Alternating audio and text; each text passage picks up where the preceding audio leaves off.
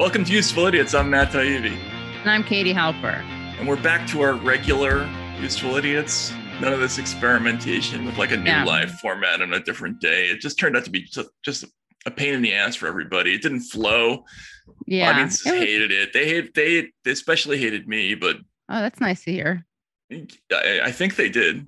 But I think it ultimately collectively Reflected they, poorly on on the whole show. on the whole show and, Right. and and you as well. Even though you, you probably had some positive Yeah. reaction, but overall the balance of everything was Right. Yeah. probably No, that was So- fun. I felt like I was kind of like a captive um audience or more like a captive person, a captive. I was I was kidding. I felt I felt kind of kidnapped because I didn't want to I didn't want to stand in the way of your vision. I didn't really know what it was. And Matt can be a little fourth wall thing. Matt can be a little I don't want to say evasive or avoidant, but you got a lot going on. And so Right. I didn't know, and I didn't want to undermine your idea, but I didn't really know what it was. And then Yeah. Wilson and I were scram. It was fun. It was a bonding experience, I think, for me and Wilson. Right. Yeah, I, it, once, it, once it show. makes sense to me, I don't, I don't feel a need to discuss it with anybody else. So, um, uh, you know, I just assume everybody else is on board, and Yeah. um, so that happens. So Yeah. Uh, no, it was good. I think we went through. It was a good. I do think we we all got closer. well, no, we didn't. Not all of us. You, you and Wilson You and probably got Wilson, close. yeah, we did. Yeah, we did. Yeah. So uh all right so now we're back to to the show uh which has a format which we're going to return to right now Yeah. beginning with the uh the four food groups of news oh oh just we have a great show this week Oh yeah, we do. we're we're in the news cycle we have a the author of a book that's like in the news cycle Yeah. uh, out ben schreckinger this this is the author of the book the bidens that is Right. like a little bit controversial and it's like stirring shit up right now and Oh, I see what you're saying. Right. so- Yeah. so we're, we're- we've got somebody. it's- not somebody who wrote a book like nine months ago. Ages ago. Right. It's a book that's, uh, you know, pissing people off right now. As we speak. Yeah. hmm Libs Mhm. are, are he, libs heads, liberal heads are exploding a la scanners as we speak. Yeah, not even just them though. Some other some other folks are Oh, taking like the what? task in that book. Uh, well, it's not terribly kind to others. Right. there, there's True. some there's some pretty there's some pretty weird details about Tucker Carlson in that book, uh, among other things. yes, you're right. Uh, but, but, liberals uh, are not used to having this stuff get any remotely mainstream coverage. I guess That's what true. Right. Yes. Yes. That's that. It's it's, it's verboten. So Yeah. he, he he broke the un, unwritten law. Uh, so we're going to have that author Ben Schreckinger on to talk about the Bidens. But anyway, let's let's go to uh, the four food groups of news, um, which begins with Democrats suck. And this is kind of funny. This is just a funny story.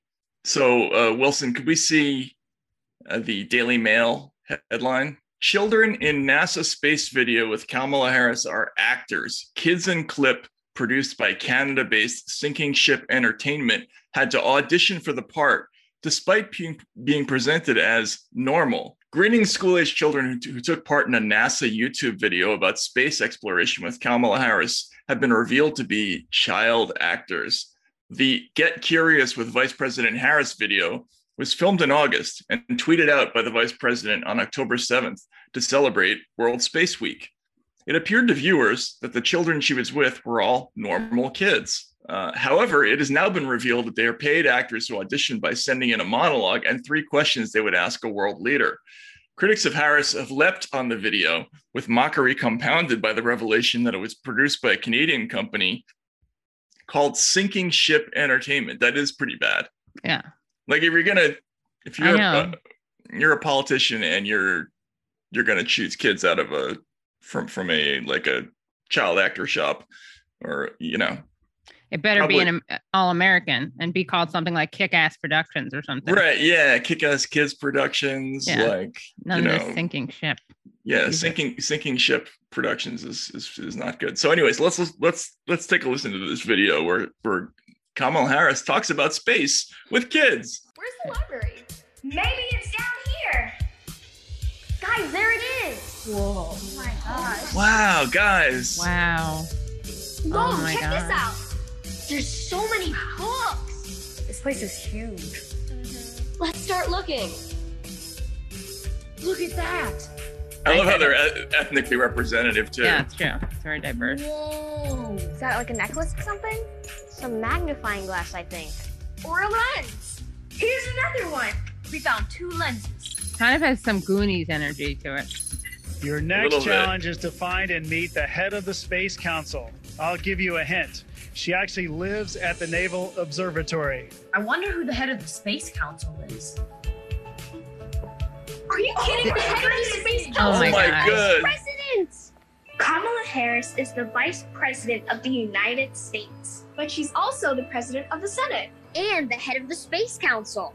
Well, welcome, you guys. Thank you so much. Welcome. Ready to And start? she's had five drinks this morning. So I may not always be fast to take my parents' advice, but what is the best advice your parents have given you that perhaps you can share with us today? You know, one of the most important pieces of advice that I can offer you guys, and I want you to really remember this She really never let seem anybody tell you who you are, you tell them who you are. Never let anybody suggest to you that you are what they think you should She's be. woman at you the tell bar. them who you are and who you know. She you is. are and You what mean like the slightly tipsy woman at the bar? Yeah. Who you Got just that? who you Yes, like started yeah. talking with is giving you all I these life lessons now. You just let me- Right.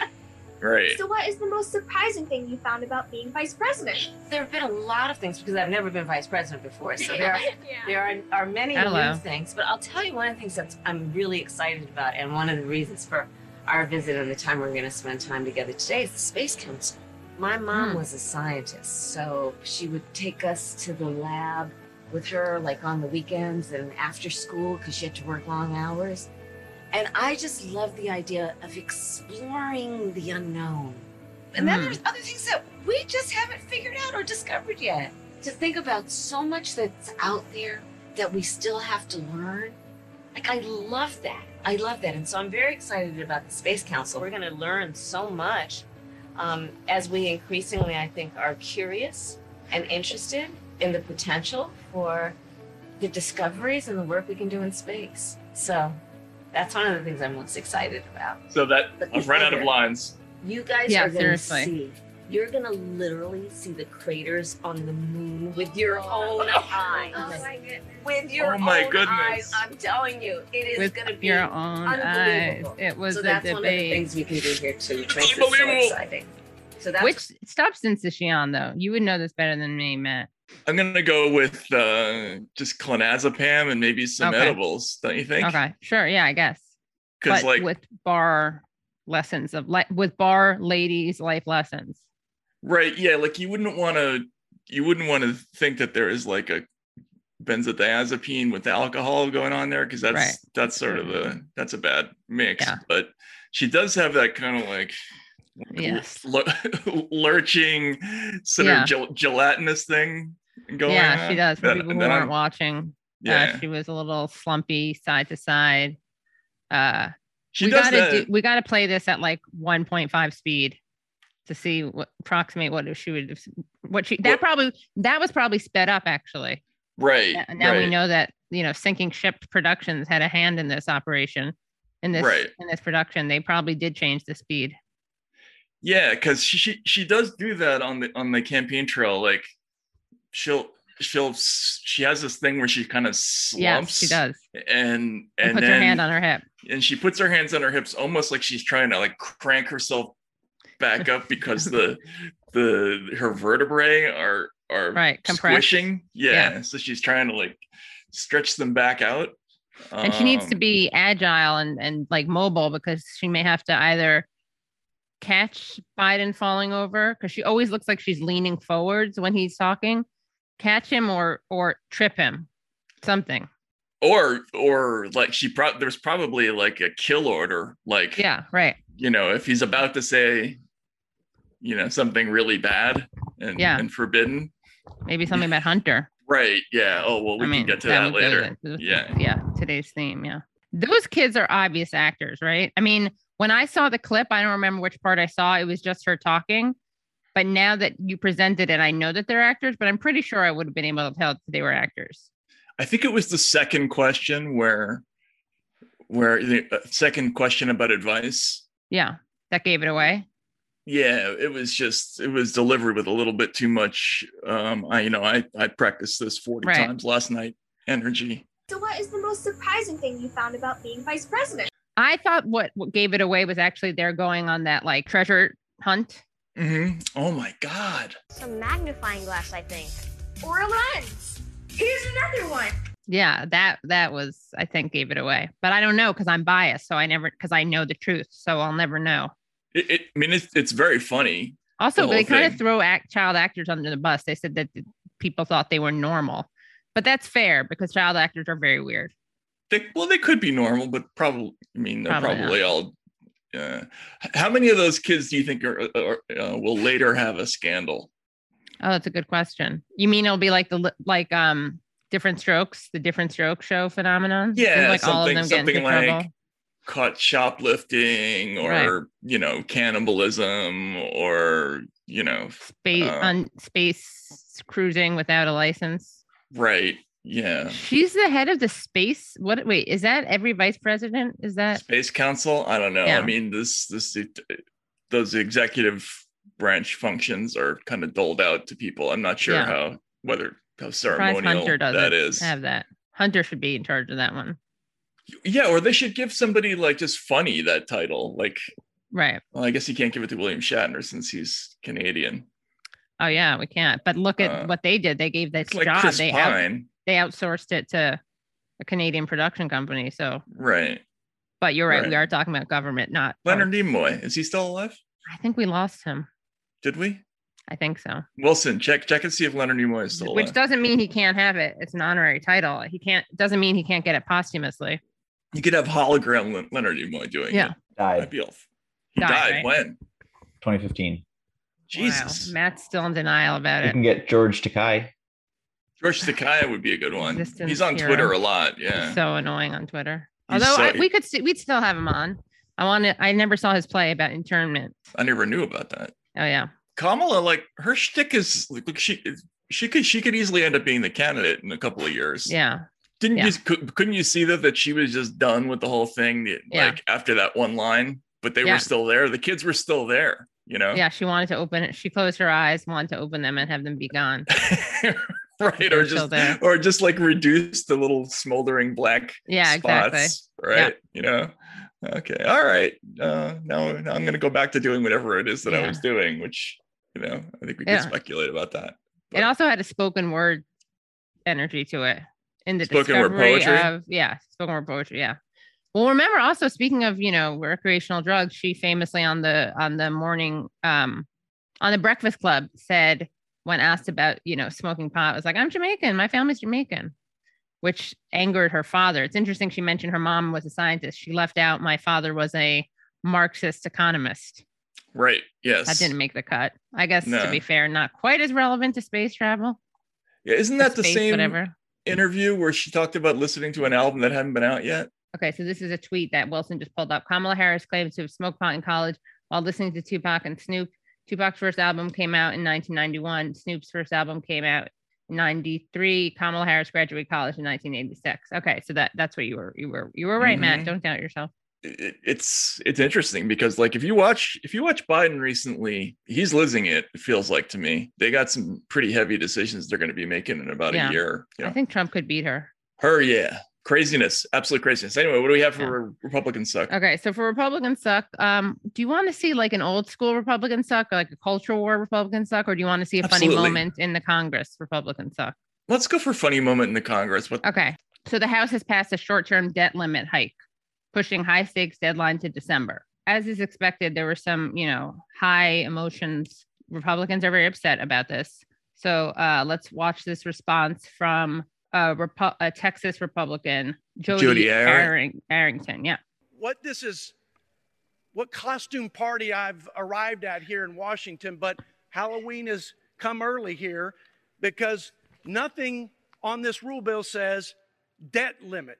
in, in, in this rule, I mean, I'll lend him my And this is glasses. It Jim says in the- McGovern, In the title. uh, Democrat from Increase the public debt limit. I mean, I don't know how much clearer it could be. It's in the title. Did you not read the rule?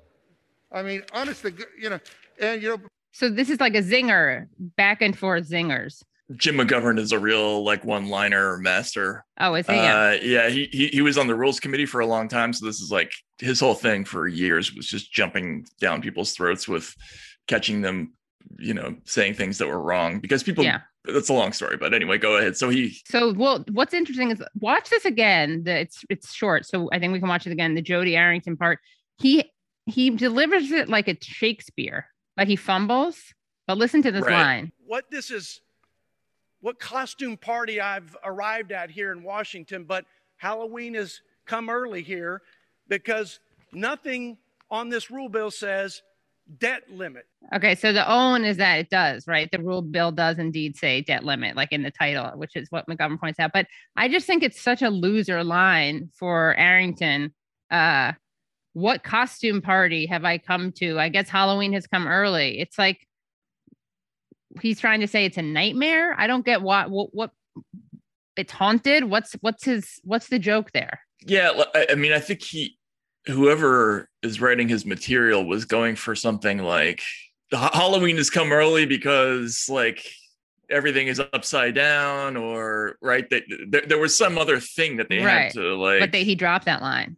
yeah, you know, it's it's a little bit like I think you know if they were being better about it, they would they should have done something like you know I feel like Alice is falling down the rabbit hole or Yeah. something like that, right? Like that's that's what that would have been simpler, you know. Yeah, that was a Uh, stretch. Do you think he he do you think he improvised it like in real time? No, I think I think the most most members of Congress have a, a an, an aide who tells them. Right.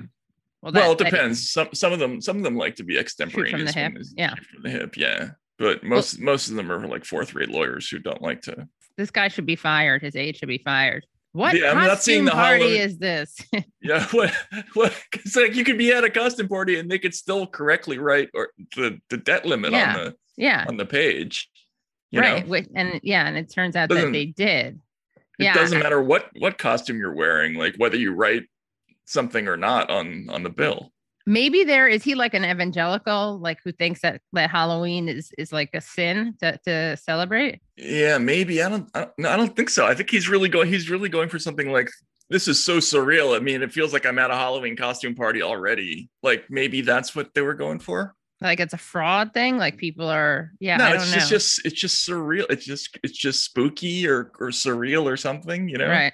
but it's not spooky. It's just Yeah, it's such a bad. It's like really, really bad. You, if you want to, Jody, if you want to workshop your your jokes with us, feel free because that's just that was hard, horrid.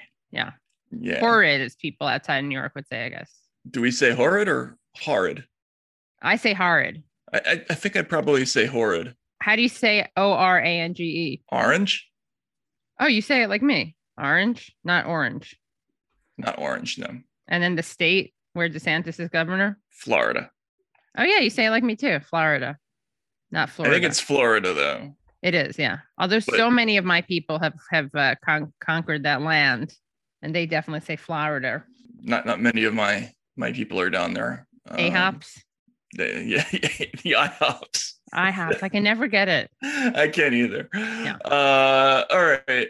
So okay, so that was Republican suck. That does kind of suck. Um, we we probably have time for the other one. What what happened in the other one? So the other Republican one is kind of an old school one. It's a it's a so you, do you know that I guess DC Comics put out a bisexual Superman? Hmm. Does that mean Superman is bisexual or it's a new character? First of all, who would want to have sex with Superman? It'd be dangerous, wouldn't it? Why? Because he turned into Clark Kent during it. I just feel like he. Well, anyway, go ahead.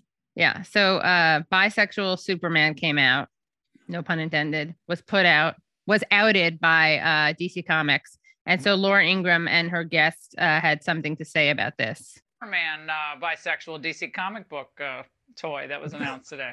Finally, a Yeah, place well, look, nowhere to go. Well, that that com- that comes after a gay Aquaman, a bisexual boy Well, Wonder Aquaman was Woman, always and a gender fluid? Loki. Call I me when they have a gender stable aisle with superheroes whose sexualities we know nothing about. Why are they sexualizing superheroes? You know, I was a Batman and a Superman, Spider-Man kid.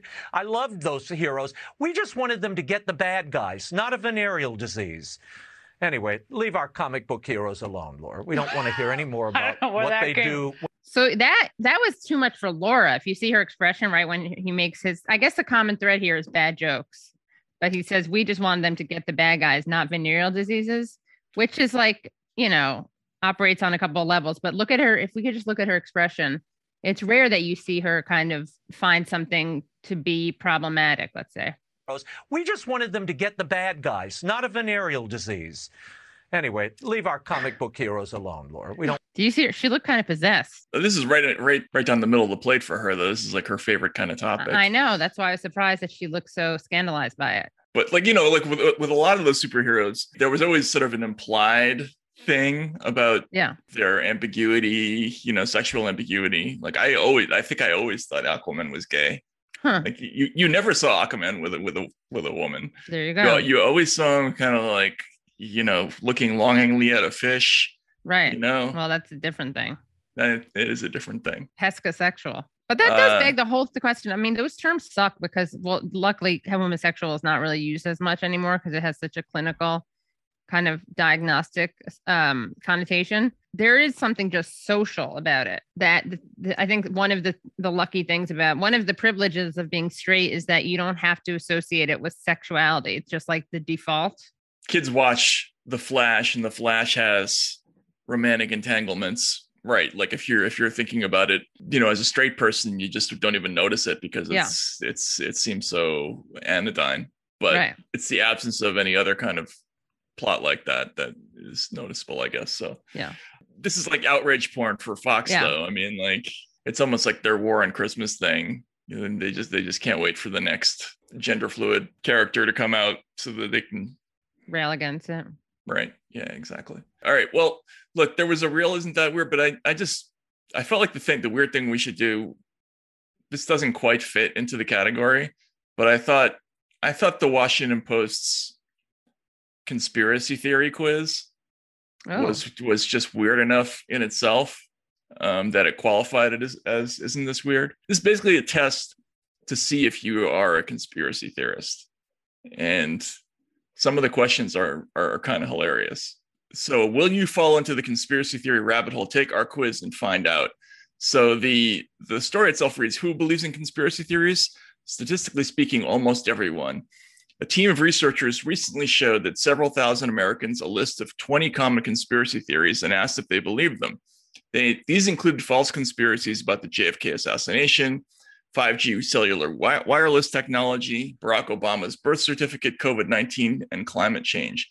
The result nine in 10 Americans believed in at least one conspiracy theory. So then they go on and they give you six questions to test whether you're one of these people who believes in a conspiracy theory.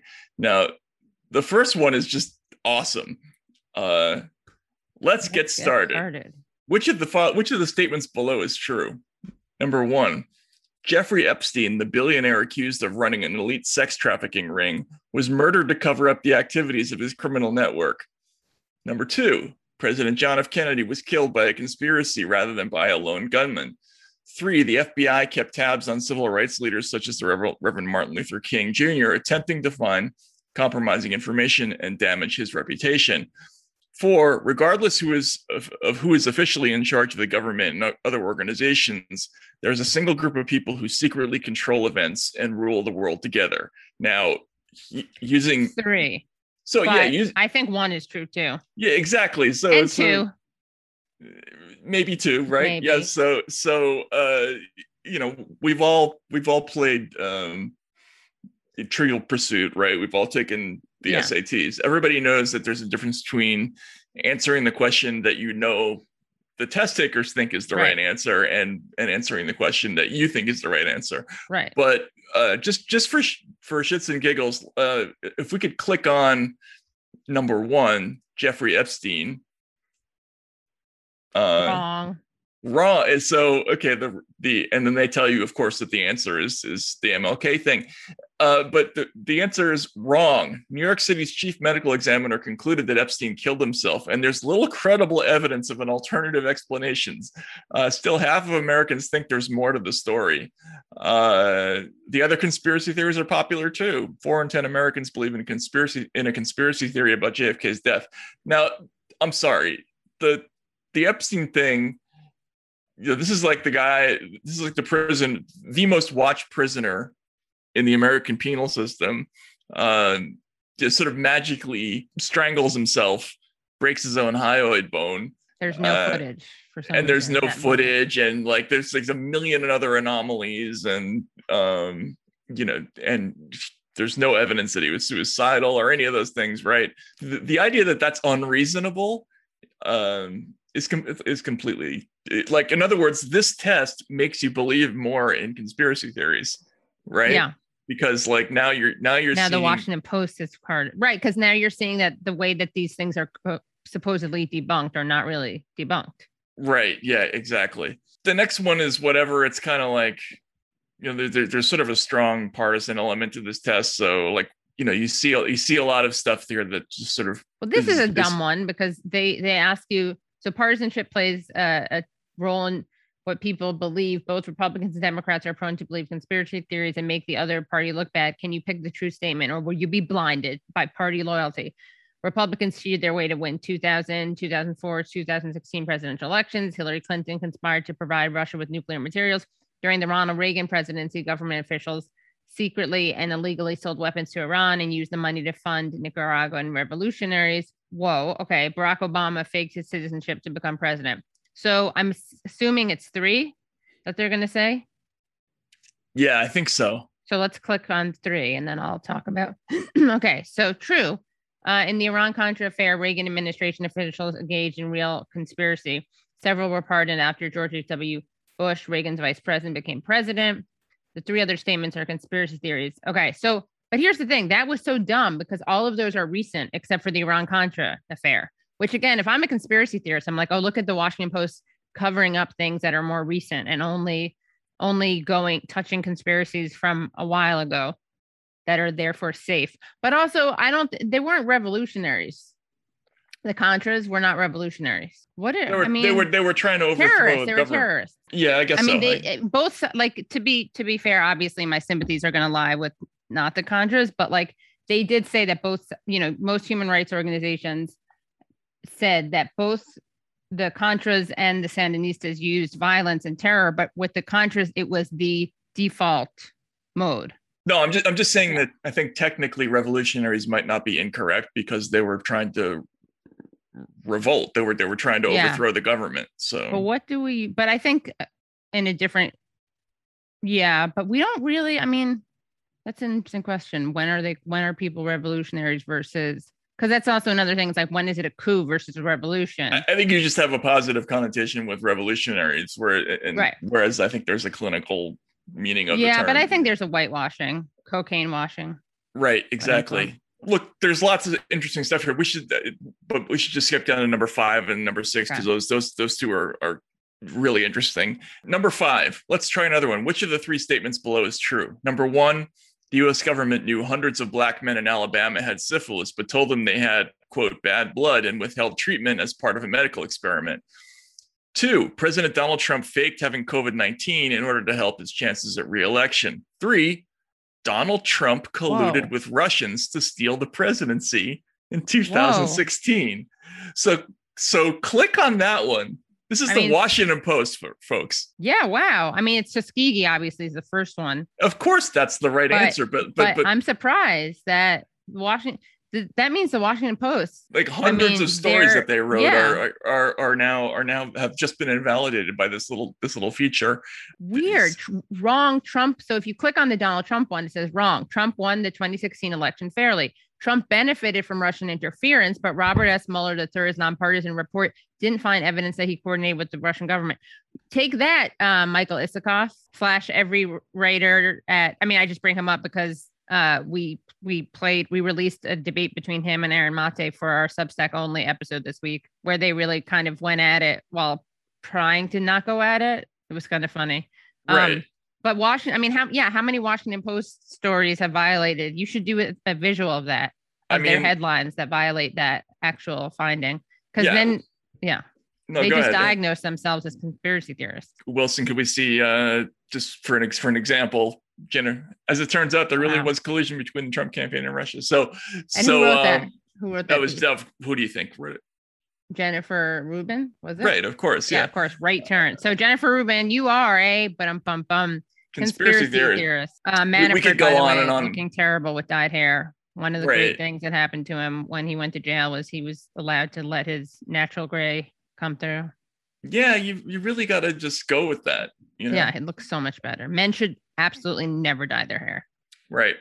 Uh, so that's weird, right? I mean, I think it would be funny to do a collage of all the Yeah. the um conspiracy theory uh, articles in the Washington Post. Yeah, it would be. Is there Uh, another one that you wanted us to do? Five and six? Yeah, said? number What was the other- six. So this one, this one is the best, and I, I, I actually tweeted about this. The last one: conspiracy theories often help powerful people, sometimes by putting other powerful people in the crosshairs, or by playing on prejudices. Which of these statements is correct? Number one: a powerful family, the Rothschilds, uh, through their wealth, controls governments, wars, and many countries' economies.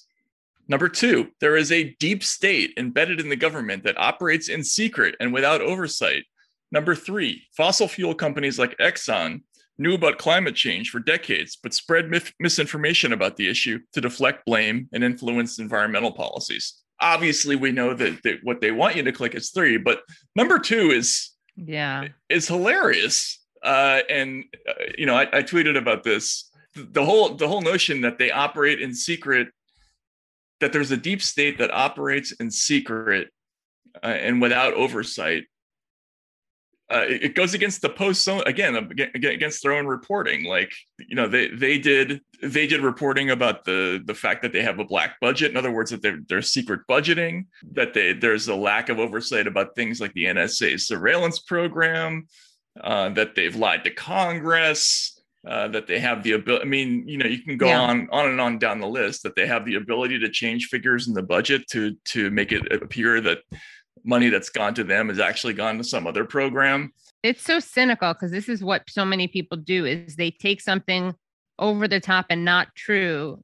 Like they're like or they a term that's that's often used without backup, like deep state. What does that mean exactly? And it's often used by people who describe things that aren't true, but they use that, they weaponize that to suggest that the thing that does happen, which is things without oversight or transparency, don't happen. It's Yeah, very and- Clintonian. I'm I'm pretty sure deep state was actually a, a a term that was used pretty frequently on in sort of mainstream liberal left uh, media before the Trump era. Yeah. Like, and then sort of magically it became this this bad word, this Word conspiratorial word, people, Yeah. right? Yeah. This this test to me it's hilarious because this is what makes people conspiracy theorists you know they Yeah. they they read the washington post they see this stuff and they say well wait a minute they're they're they're really going to try to claim that the cia nsa and you know a million other agencies don't operate in secret Yeah. Well, it's also interesting because they earlier, for, per and without own- oversight right? I mean, per their own earlier question, but people do this a lot with the. It's like it's a a great way to get out of jail free card. They talk about Hoover's corruption, J. Edgar Hoover, as if that's you know that was obviously a lack of oversight what he did with MLK, but that was just his FBI. I mean, the story goes that that was like limited to him or limited to a certain time period. right and then of course if you if you dig down there there are people who will disbelieve certain things right they'll say oh well there was no cointelpro there was no That's there was no that's requires conspiracy theory, doesn't it? I mean, or like what crazy. no i um, think i think that's established that that happened you know no, I'm saying it's it's it requires like a a stunning credulity to think that there was no COINTELPRO Right. Right. Yeah. Exactly. naivete, yeah, and just in the other direction. But anyway, I I was like laughing at this. Yeah. This was been, this was like literally funny. Yeah. Um. And and it, it's it's funny also because like what what's the mindset of the person who puts together a a thing like this? What are they trying to What are they trying They're to say? They're whistleblowers. They're whistleblowers of their own agency. They're blowing the whistle on the Washington Post. Own. You, you think they're like hostages who are trying to blink in Morse code, like like uh you know the, the location of where they're being held? Maybe. Like, like Maybe they just uh, had enough of, of the Washington Post own conspiracy theories. That's about Russia really weird. That thing about the you know Trump colluded with the Russians. Wrong. Yeah. Like That's so funny. you know that was hilarious. Yeah. Um.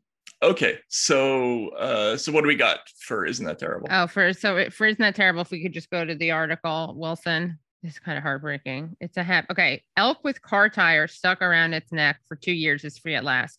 Wildlife officials in Colorado successfully removed obstruction from bull elk at fourth attempt this week. So, uh, wildlife officials, reading from the Guardian in Colorado, say an elusive elk that wandered the hills with a car tie around his neck for at least two years has at last been freed. The four and a half year old th- uh, 270 kilogram or 600 pound bull elk was spotted near Pine Junction, southwest of Denver, on Saturday evening and tranquilized, according to Colorado Parks and Wildlife. It was the fourth attempt wildlife officers had made in the past week to try to capture and help him. Officers with the agency had to cut off the elk's five point antlers to remove the object because they couldn't slice through the steel in the bead of the tire.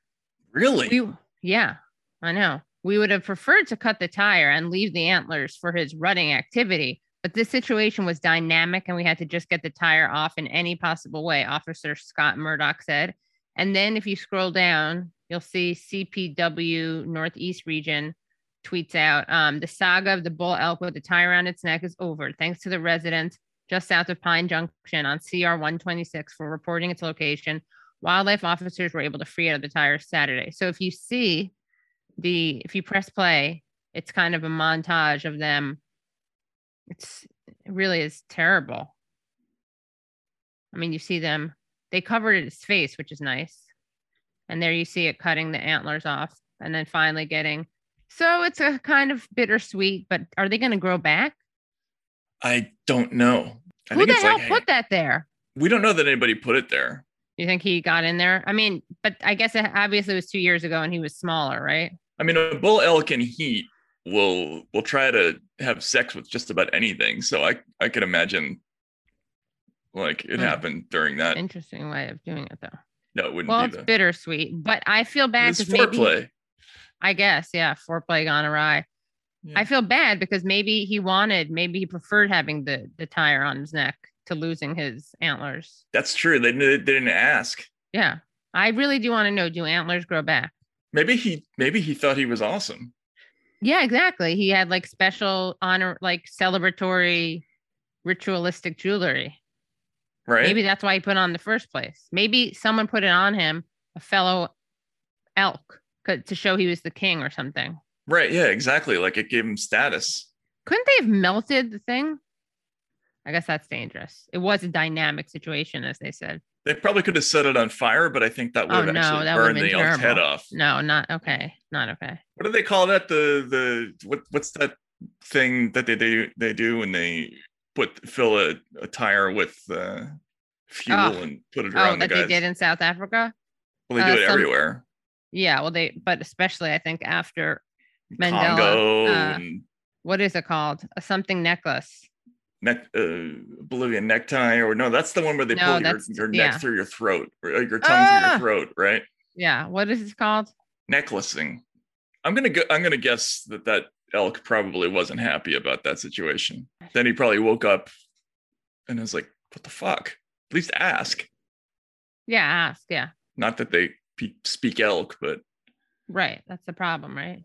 so that's uh, the four food groups for this week. So we have a great uh, a great show coming up for you. Uh, we're going to talk to Politico correspondent and author Ben Schreckinger, and he's got a uh, an interesting and revelatory book out on our president and his family, Mm-hmm.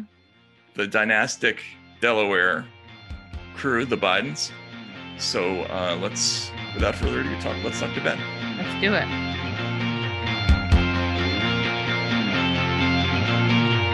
Welcome, uh, Ben Schreckinger, uh, to the Useful Idiots podcast. Thanks for coming on. Thanks for having me. Glad to be here.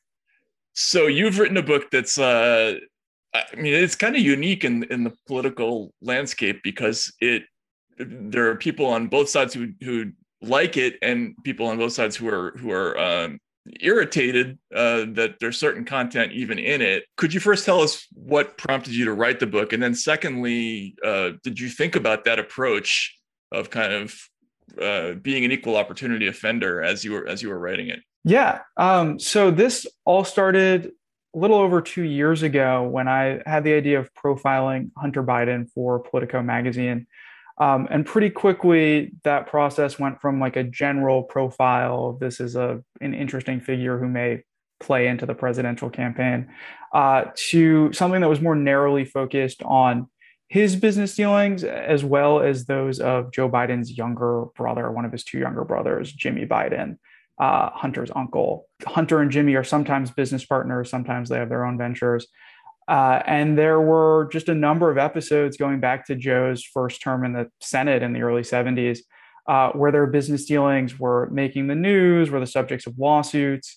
Uh, often they were they raised these questions of whether these relatives were getting favorable treatment, sweetheart deals, generous loans, uh, or were trading on the name, the Biden name. I thought I would write about this once. You know, it wasn't like the most fun story. It's digging through old newspaper clippings and legal filings, and it's a pretty contentious subject. But by the time I'd published that story, what I'd missed in the process was that there was a new lawsuit filed uh, in Tennessee, or at least unsealed in Tennessee, uh, where Jimmy Biden was being accused of all the same sorts of things uh, that were in this story, but in a much more recent healthcare venture down there by some firms that said they defrauded him and offered his brother's help a lot of this by the time Joe Biden won the presidency was about trying to square what I was learning about the family's business dealings uh, with what I'd known about Joe Biden previously and this folksy image I'd had of him and his family. And so I just wanted to tell the story in full. Yeah, because you, you, you tell it, it's like a family dynasty type of story. And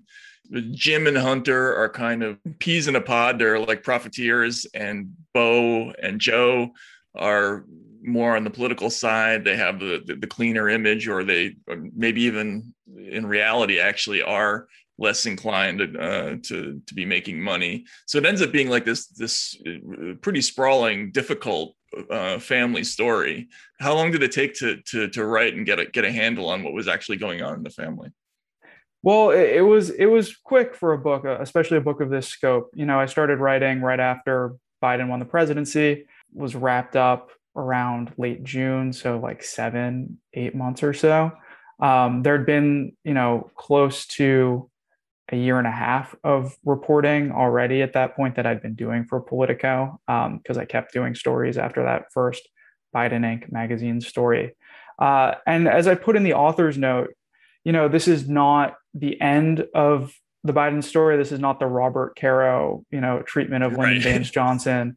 Um, a lot of these episodes are ambiguous, there's conflicting evidence.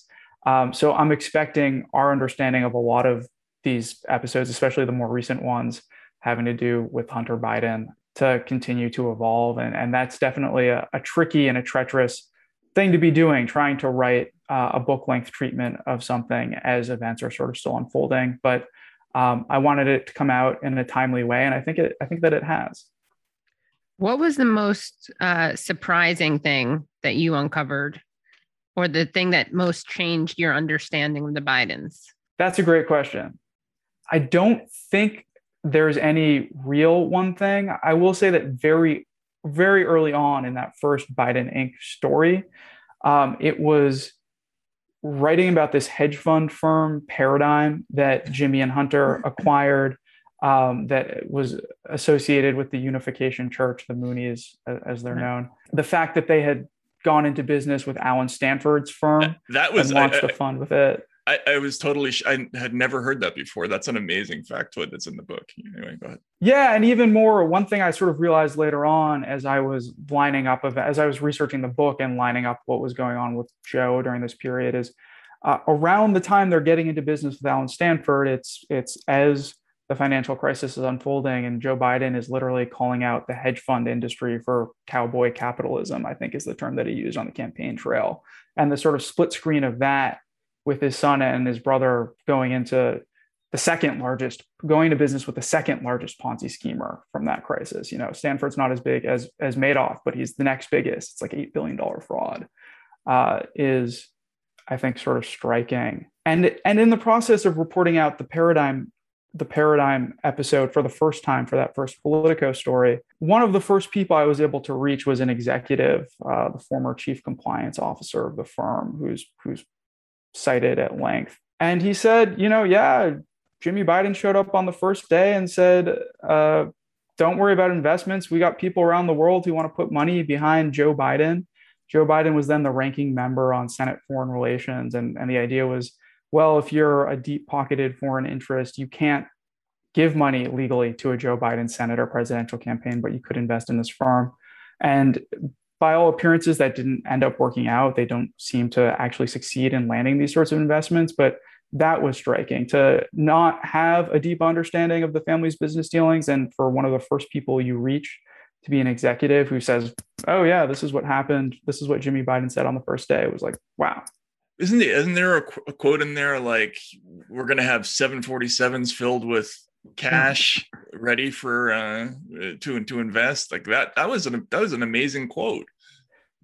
Yeah and it's sort of you know what uh, early on at the outset of the reporting it's like what am i to make of this? Because this is not some random crank who's coming to me. It's not someone who's being shopped to me by uh you know some political operative. This is let me look up who was at this firm 10 years ago, start calling the top executives, reaching out to them. And this is one of the first people I, I reached. And, you know, you'd be much more wary of that if someone were approaching you with that information. When you approach someone else and that's what they say, it's it puts you back on your your back heels a little bit. I think has become less shocking, both over the course of reporting that story out. It made more sense to me and, and became far more plausible and understandable in the context of their other business dealings.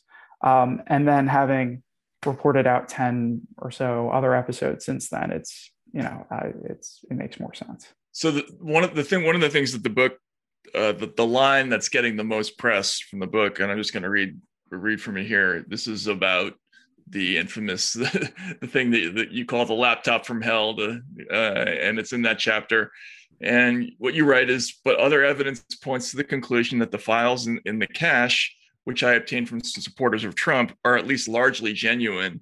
Uh, and then you go on to list, you know, several reasons why why you you've come to that conclusion. I was really impressed that you used the Swedish equivalent of the Freedom of Information law uh, yeah. to to actually dig into that. Uh, I guess question one is, could you just quickly go through what what the evidence is there, and then two, what the reaction was? Because I, w- I would imagine you you would have dealt with some difficulty from uh, bookers, you know, maybe, or from from your own publisher, uh, from other media figures? Like, did did did that cause you any problems? Well, it was definitely, uh, you know, a, a, hot potato. This laptop, and has been, you know, from the day the New York Post first reported on it. The evidence, yeah, to go through what's in the book, you know, I spoke to somebody who had uh, some independent access for a time to Hunter Biden's emails, and they said yes, this 10 held by H for the big guy email is something I recall seeing, and I recall that language specifically. Uh, and yes, I do recall this Burisma representative uh, sending an email thanking Hunter Biden for for the opportunity to meet his father, which were the two uh, the two emails that were at the center of the first two New York Post stories. And then I was able to confirm some ones that have not been at the center of of big controversy, but are in are in this cache. Uh, some of them, as you refer to, are Hunter Biden for a time uh, had an office at the complex on K Street in Washington that houses uh, the Swedish embassy, and so the Swedish government was essentially his landlord.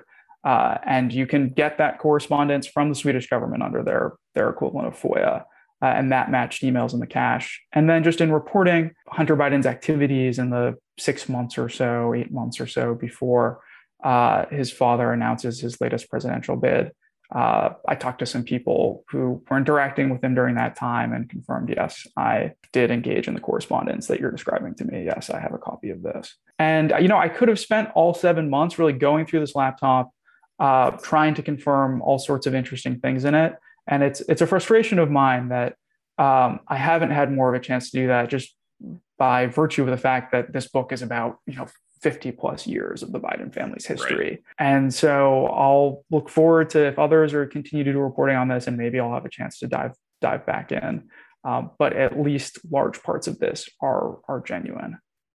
did you ever hit anything that didn't pan out when you were looking through, through that stuff? I mean, I obviously there's stuff you can't confirm, but I didn't, yeah, I didn't find anything where I got in touch with somebody and said, "Hey, is this real?" And they said, "No, I absolutely, you know, didn't have this. This must be a faked. Uh, you know, this must be forged." It's it's definitely still possible that there is something in there, and it it uh, is a you know established technique of something like an intelligence service of very sophisticated actors to leak a lot of genuine material and try to s- subtly slip in something damning that's that's not real um, which is part of what makes it so difficult to report on something like this, um, which is you can firm up, hey, this is at least mostly real, but any individual thing, uh, especially if it's, you know, if it would be damaging to somebody or something like that, uh, you want to be careful with. There is one potential inconsistency that I mentioned in the book with the story that's that's was initially offered for how these things became public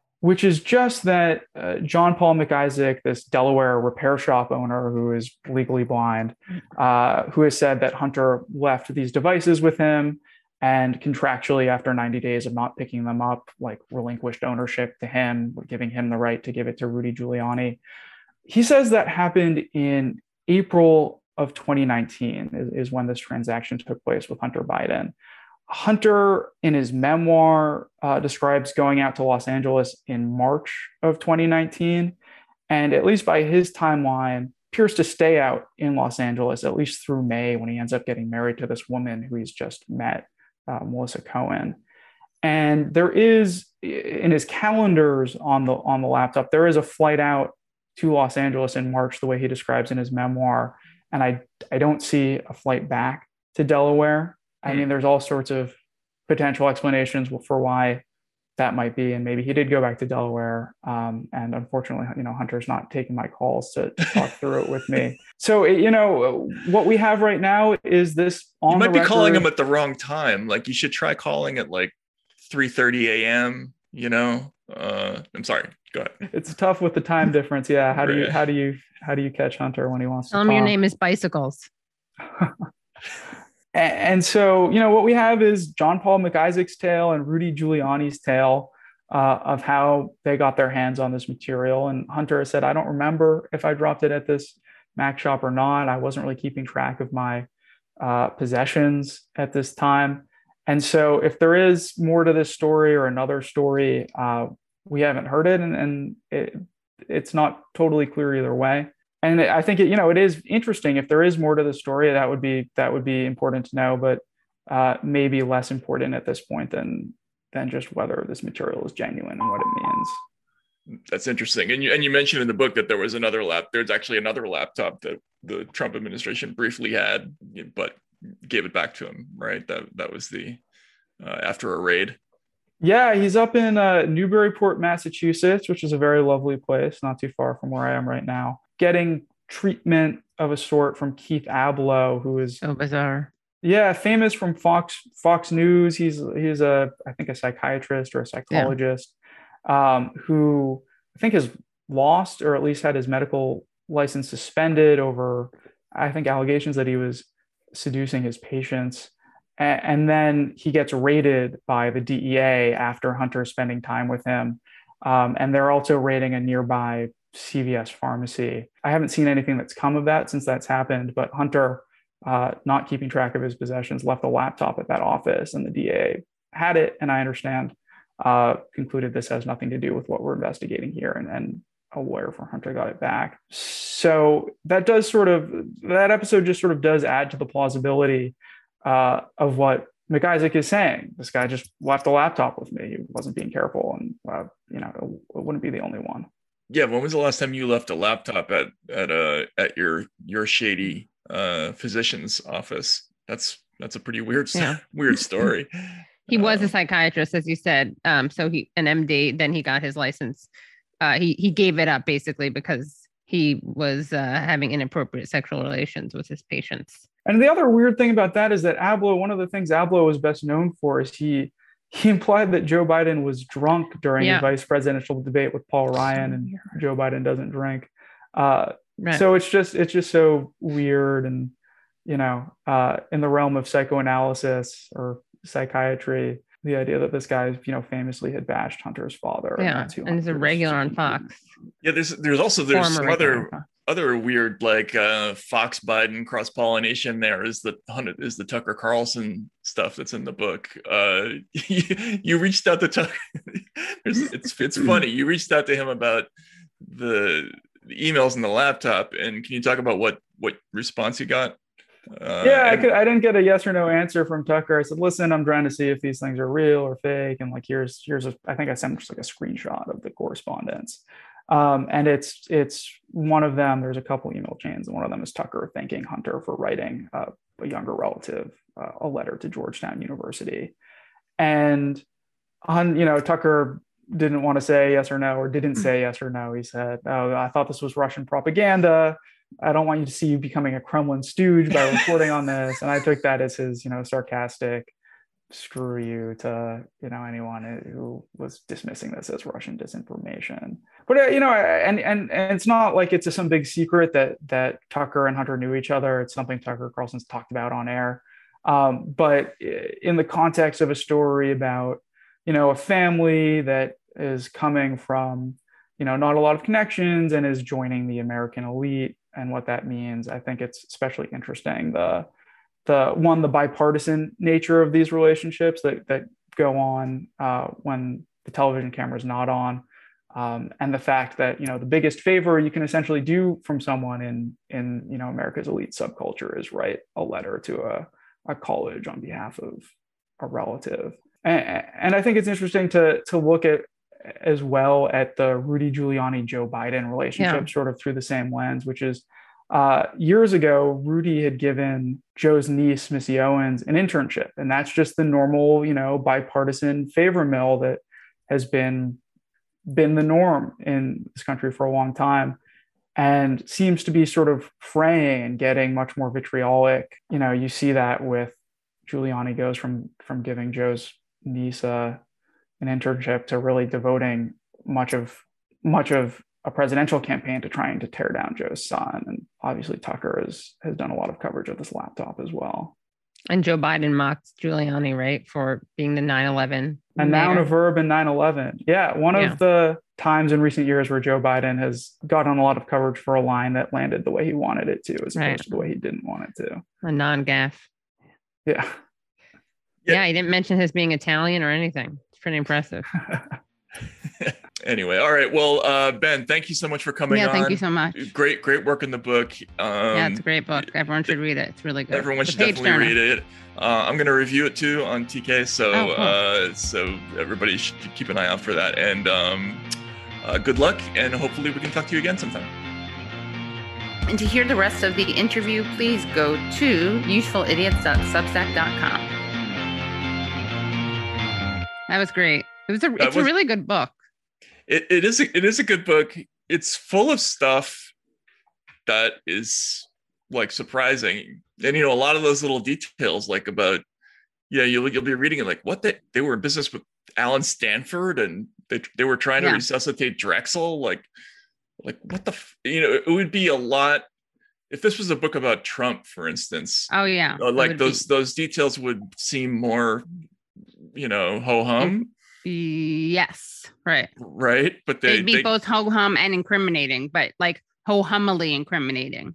right you know i- i- in, this book it, it it really stands out that there's just there's just a lot of a lot of stuff that um you know is is pretty pretty dicey uh with this Yeah. with this family it's it's different from the clintons like the, you know the bidens are clearly a very tightly knit Right. family right then they Yeah, have the a Clintons, lot like, a lot of totally- history Yeah. Right Who did the Clinton? I mean, what Roger Clinton, well no like okay Hillary so what- Clinton's si- what? She had one brother. Bill had one half step brother, half brother. yeah but it's not like only f- child.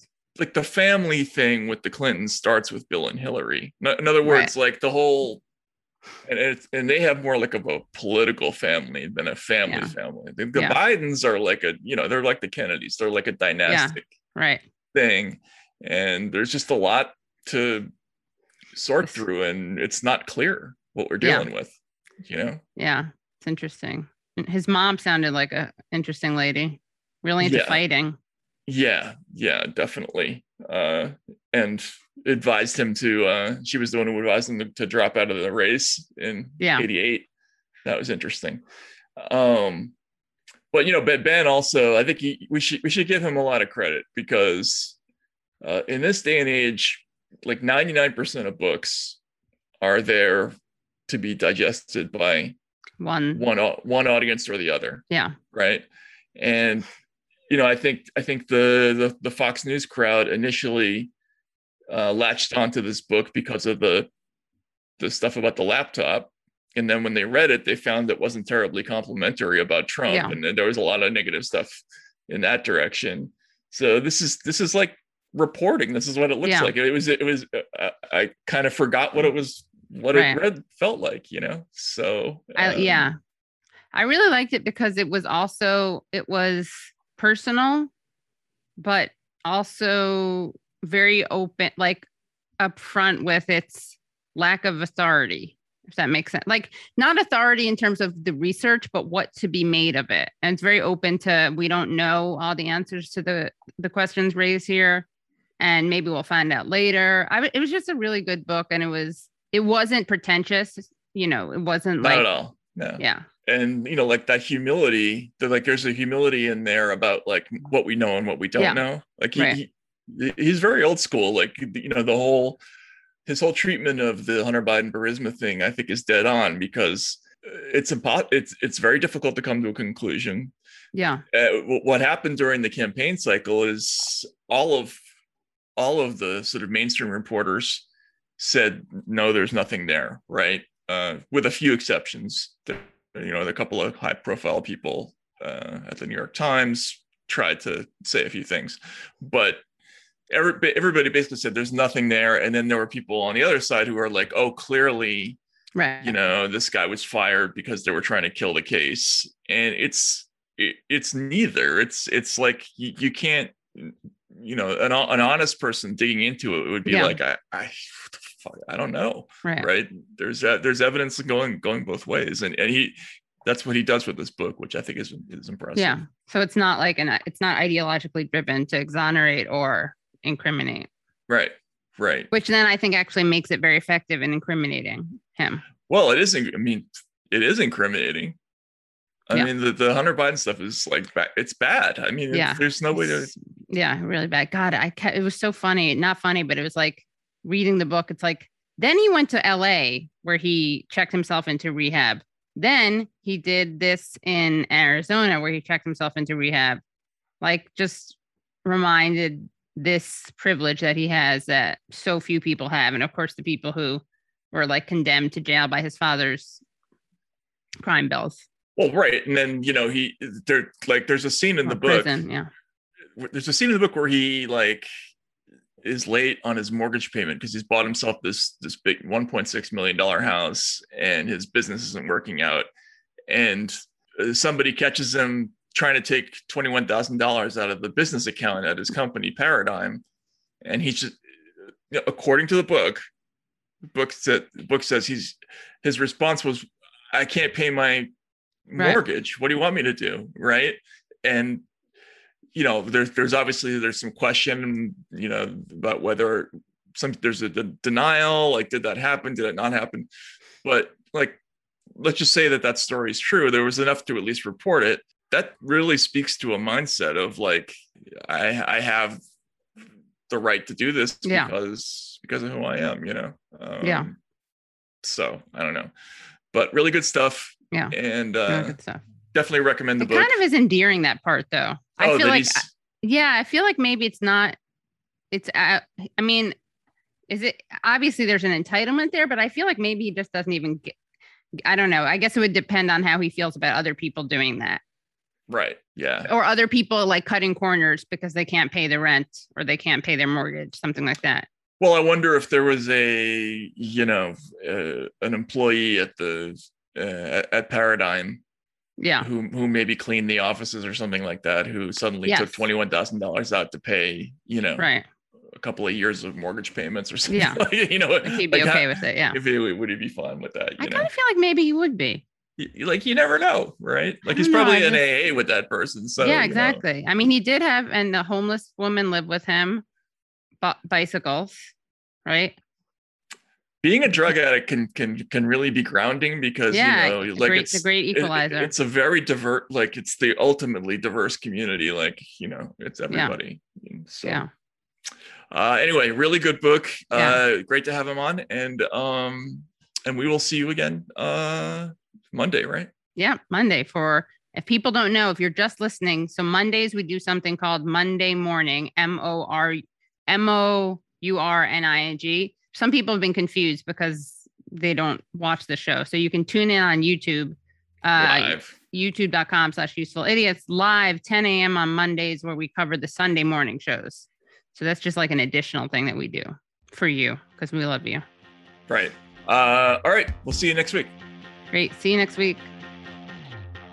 Hello. Thank you so much for listening to and watching Useful Idiots. For full episodes and extended interviews, please subscribe at usefulidiots.substack.com. You can subscribe on YouTube at youtube.com slash useful idiots for clips, live streams, and full episodes. Also, subscribe to us wherever you find your podcast. Follow us on Twitter at Useful Idiot Pod and use the hashtag Useful Idiots Pod.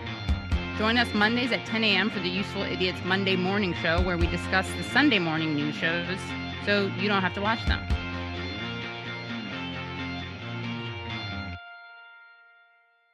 The Bigger Pockets portfolio of podcasts are worthy of your investment. We're having a real conversation as real real estate investors. New episodes available every day. It's important to buy where it makes money and not necessarily where you want to travel to. Bigger Pockets, On the Market, Rookie Real Estate, or Money Podcast. The purpose of flipping is to create more cash so then you can reinvest into other types of properties. The Bigger Pockets Podcast on YouTube or wherever you listen.